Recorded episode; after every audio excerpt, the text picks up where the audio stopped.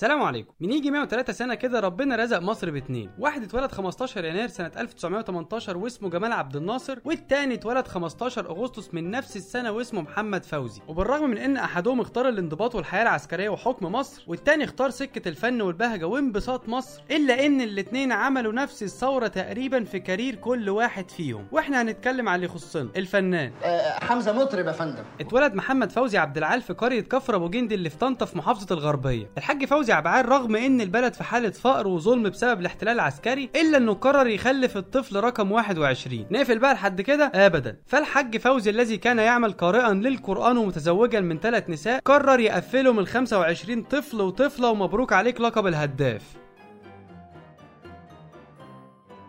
نرجع للطفل رقم 21 واللي بدأ الغنى من مرحلة الابتدائية. على إيد صاحب ابوه الأستاذ محمد الخربطلي اللي كان بيشتغل في المطاف الصبح والموالد والأفراح بعد الظهر. حصل من ضمن الحفلات دي إن كان فيه آه غنوة جديدة كان اسمها يا مصر أنسك زاد لما زمانك صفالك والنيل بيجري فيها والأنهار والشجر والمية يعني وصف في مصر وجمالها والحاجات الحلوة اللي فيها فقال لي النهارده بقى العريس اسمه حنة. فإيه رأيك بدل ما تقول يا مصر أنسك زاد قول يا حنة أنسك زاد وليك جنيه زيادة.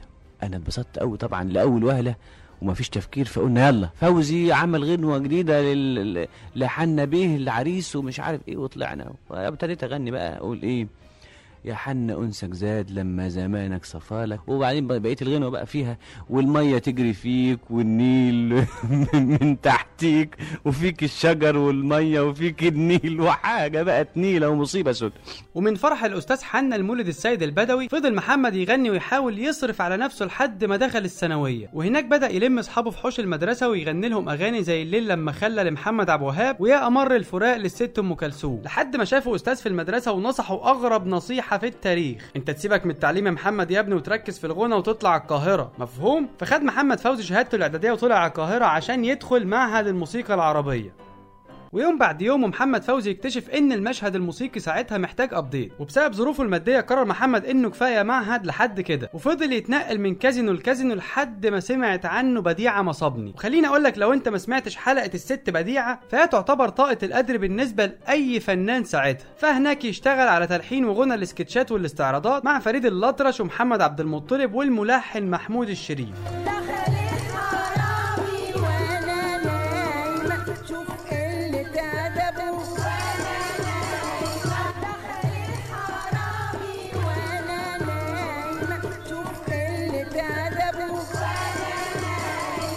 وطبعا أنت عارف إن كل حاجة حلوة عمرها قصير. قوي فهناك يرتبط محمد فوزي برقاصة اسمها لولا. لكن للأسف تسمع الست بديعة اللي كانت منع العلاقات بين العاملين في الكازينو عن العلاقة دي وتطرد الراقصة لولا. فقدم محمد فوزي استقالته بعد ما أصرت بديعة على موقفها. وبسنتين المعهد على ست سنين في الكازينو قرر محمد فوزي يقدم في اختبارات الإذاعة كملحن ومطرب إلا إنه ما نجحش كمطرب. لكنه أصر على الغنى فقرر يعيد تلحين شغل سيد درويش خصوصا بعد ما جات له الفرصة إنه يمثل ويغني مكان المطرب إبراهيم حموده في مسرحية شهرزاد لسيد درويش. ومع أول ليلة عرض قدام الجمهور عينك ما تشوف إلا النور. مطرب. مطرب والله. امال بيعرف يغني؟ ده أنا مربيه على الطرب الأصيل وهو قد كده. الله يا سلام. سيد درويش. طبعا. كامل الخلعي طبعا. حسن أبو لغد علي علي للأسف كعاده أي حاجة جديدة فالجمهور ما قدرش يستطعم ألحان محمد فوزي وفشل العرض فشل ذريع مما أدى إلى إحباط واكتئاب حاد يتبعه مش عايز أشوف وش حد وفضل محمد فوزي عبد العال بعيد عن الجمهور اللي ما رحموش لحد ما ادت له الممثلة فاطمة رشدي قبلة الحياة واللي عرضت عليه يشتغل ملحن ومطرب وممثل في فرقتها لحد ما رجعت له ثقته في نفسه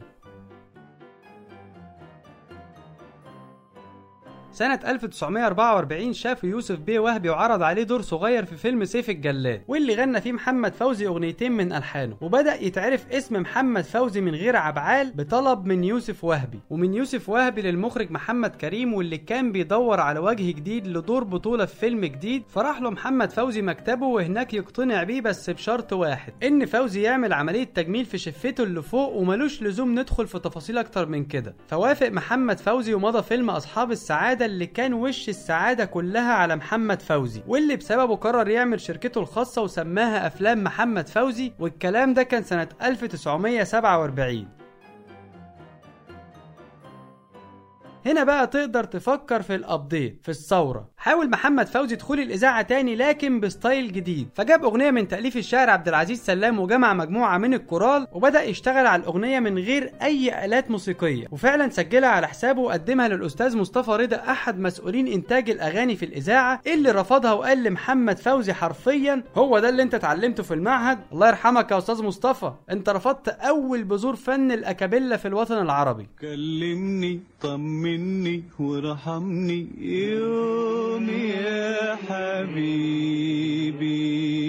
طال بعدك طال هجرك فين عهدك؟ فين يا حبيبي؟ فرجع محمد فوزي للسينما وهناك عمل أفلام كتيرة زي صاحبة العمارة وصاحبة الملاليم واه من الرجالة والأنسة ماما. وفي سنة 1951 جاله المؤلف فتحي قوره بكلمات لأغنية جديدة وتحدي جديد ما كانش حد هيعمله غير محمد فوزي. وقبل التحدي. ماما زمانها جاية جاية بعد شوية جايبة لعب وحاجات. جايبة معاها شنطة فيها والزوبطة بتقول وك وك وك. سنة 1952 اتحرك مجموعة من الضباط الأحرار ضد حكم الملك فاروق تحت قيادة محمد نجيب وجمال عبد الناصر فيما يعرف باسم الحركة المباركة واللي بقينا نقول عليها بعد كده ثورة يوليو 52 راح مديله حقنة كبيرة. عارف اداله الحقنة ليه؟ ومحمد فوزي بحبه للتمرد والثورة. في الوقت اللي كان أغلب الفنانين بيتسابق مين يغني للثورة الأول كان محمد فوزي متارجت جمهور تاني خالص. فبدأ يشتغل على أغنية تشرح وتفهم أحداث الثورة لأصغر أجيال الثورة.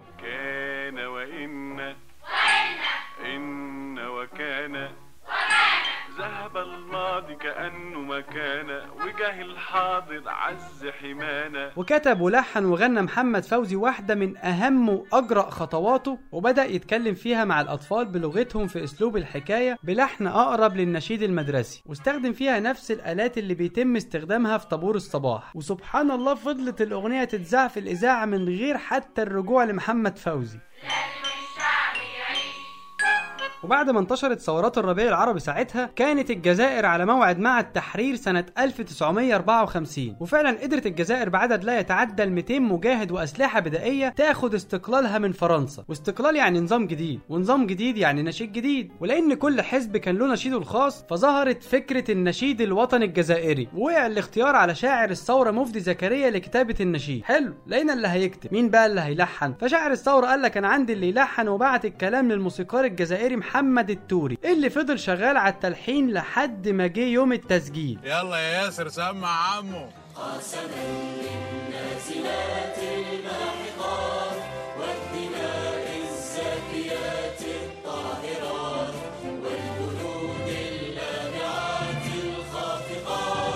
فاترفض اللحن باعتباره مش بيعبر عن روح وحماس الثورة. وقع الاختيار على الموسيقار محمد التريكي اللي رحب بالفكرة وجه ميعاد التسجيل. Awesome.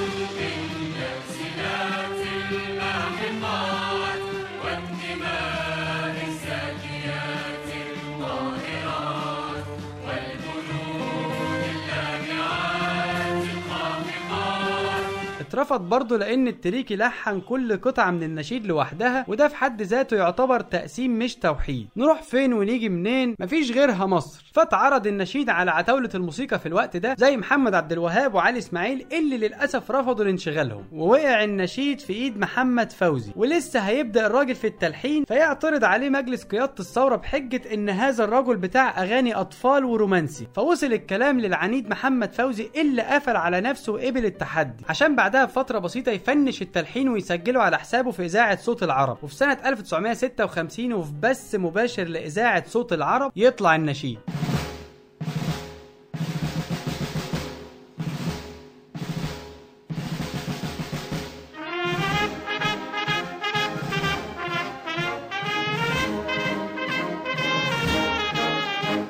وخرج اللحن زي ما حضراتكم سمعتوا كده. فوافق مجلس الثورة على النشيد اللي أهداه محمد فوزي هدية للجزائر وناسها.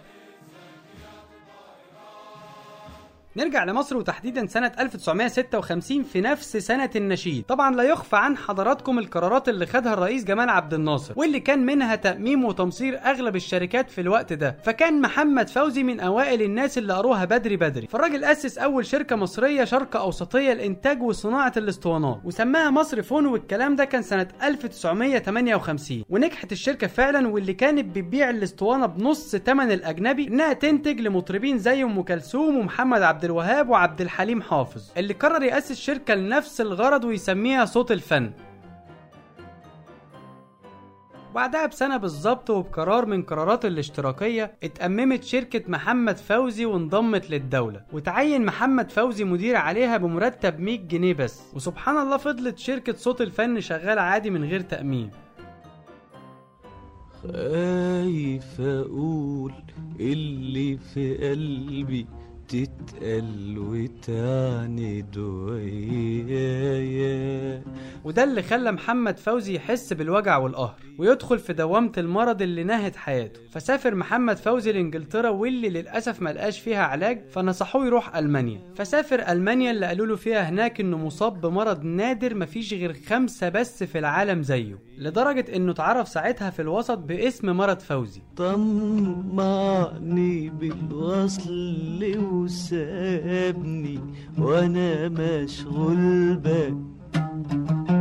فبدأ التعب يبان طبعا على محمد فوزي يوم بعد يوم لدرجة إنه خسر 12 كيلو من وزنه. ولما حس إن اليوم بيقرب كتب رسالة لكل محبينه وأهله بتقول الموت علينا حق وإذا ما متناش النهاردة هنموت بكرة. وتحياتي لكل حد رفع إيده ودعالي تحياتي لكل طفل فرحته تحياتي لبلدي وأسرتي وأهلي. ولو دريت عنك حبي تفضحني عيني في هوايا.